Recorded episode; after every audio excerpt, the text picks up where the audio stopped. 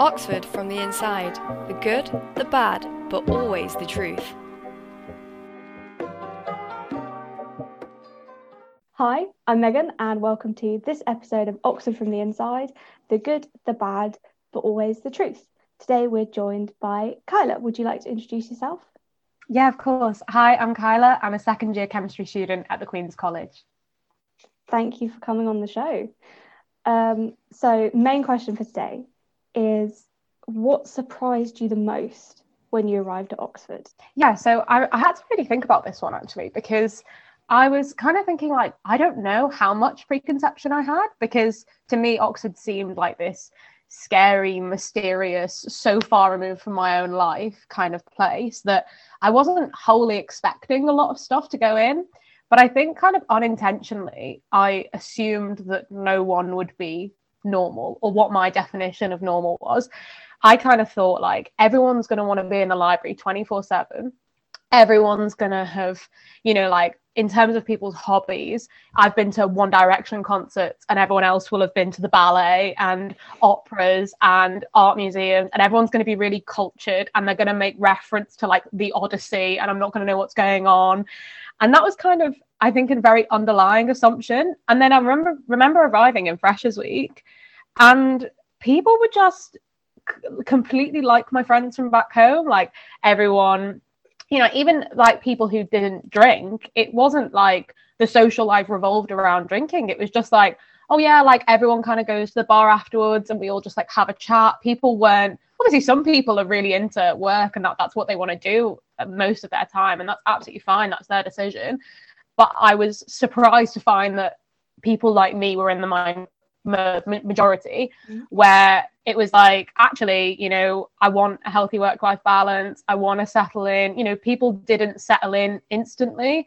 And i think that was a concern of mine as well that it was it was going to be like we get there and from day dot everyone's got this work schedule. Everyone knows what's going on. No one else is missing their family. And again just wasn't the case at all. Um, and yeah we we went on some really good nights out. We were all kind of like laughing joking. Everyone had like similar tastes in music. And i found that actually there are friends of mine who their what they get their kicks out of is far more what you would probably consider cultured than i do. But actually the way that the conversation is approached is very much as like oh like that's really cool that you've been to Venice. Like, tell me about that. That's really interesting. Like, what was that like? And then, that, you know, in their experience, it'll be like, okay, so you did musicals at school. Like, that must have been really cool. Like, there's not kind of, there's not as much of a gap, I think, that I thought there was going to be. And then I think the main thing, which is kind of like the big bad wolf that probably still haunts me now, um, but you know i'm getting i'm getting over it. And it was certainly a big thing when i was when i was a fresher is the notion that i assumed oxford's this leading like world university. We've tried so hard to get in. We've all got these amazing grades. I assumed it was going to be like you get your tutorial sheet you get 95% you move on. Like i assumed that that was going to be the the expectation because when you're in school and when you're doing A levels, kind of, you know, I remember in my school they set the grade boundary for A star at 90%. I do not think I've ever got close to 90% at university, and I'm doing like well. Um, and I think especially as a sciences student, where it's not it's not essay well i mean some are essay based but it's not kind of like that subjective essay based so it's not like oh develop your writing style it's like did you get this right or did you get this wrong mm-hmm. and i think the first tutorial sheet I handed in, I was really panicking because I was like, I haven't answered this whole sheet. Like, there are questions here that I've left or questions here that I think are wrong. And I had never done that. That, that was not the precedent at, at school. Um, and even the ones that I'd given my best go at, sometimes my best go is an explanation of why I can't do it.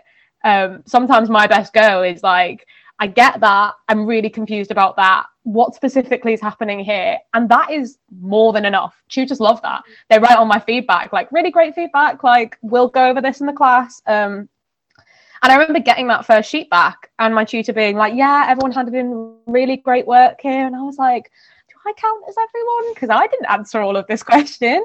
And I think that's probably the biggest thing that that everybody being friendly and relatable is is a big thing but i think that's the thing that potentially some of us who are here and have been here for a while still have to like no level of surprise out of their heads when you get you know you do an exam paper and you're like oh my gosh I could only do like three quarters of that paper. And then you're like, 75% to first, let me walk away now. Like you kind of have to like remember that the expectations for your actual grades and your percentages are much lower because the work is inherently harder. And sometimes we answer stuff in tutorials and we get to the tutorial and they're like, yeah, so I gave you this question because scientists don't know. There's a couple of hypotheses, like you came up with that one, you came up with that one, we're still working it out. And it's like, oh, there isn't just a right answer that you copy from a mark scheme mm-hmm. right okay. And that that surprised me a lot i think i think when i first arrived. 100% is impossible isn't it? Like no one yeah I don't no think I've ever known anyone get 100% on a uni yeah. exam. Because, like, we get the um, exam, uh, examiners reports for exams, and um, I was doing some past papers before sitting my mocks this term, mm-hmm. and uh, I was looking on a past on a examiner's report, and it was like maximum marks scored for the paper, eighty five percent, and mm-hmm. that's like some genius with like a photographic memory and like basically like an encyclopedia of chemistry knowledge, yeah. and they still got eighty five. So it's not like the paper is completely achievable. The point is that it isn't. It's really really important. Um, well, thank you so much. Uh, no problem. So for coming on. Um, really appreciate your time and hopefully anyone else who's freaking out about only getting 80% you're getting marks. Leave some yeah, exactly. of us please. doing well i promise. Thank you so much. Um, and thank you everyone for listening or watching this um, oxford from the inside episode. Um, until next time bye bye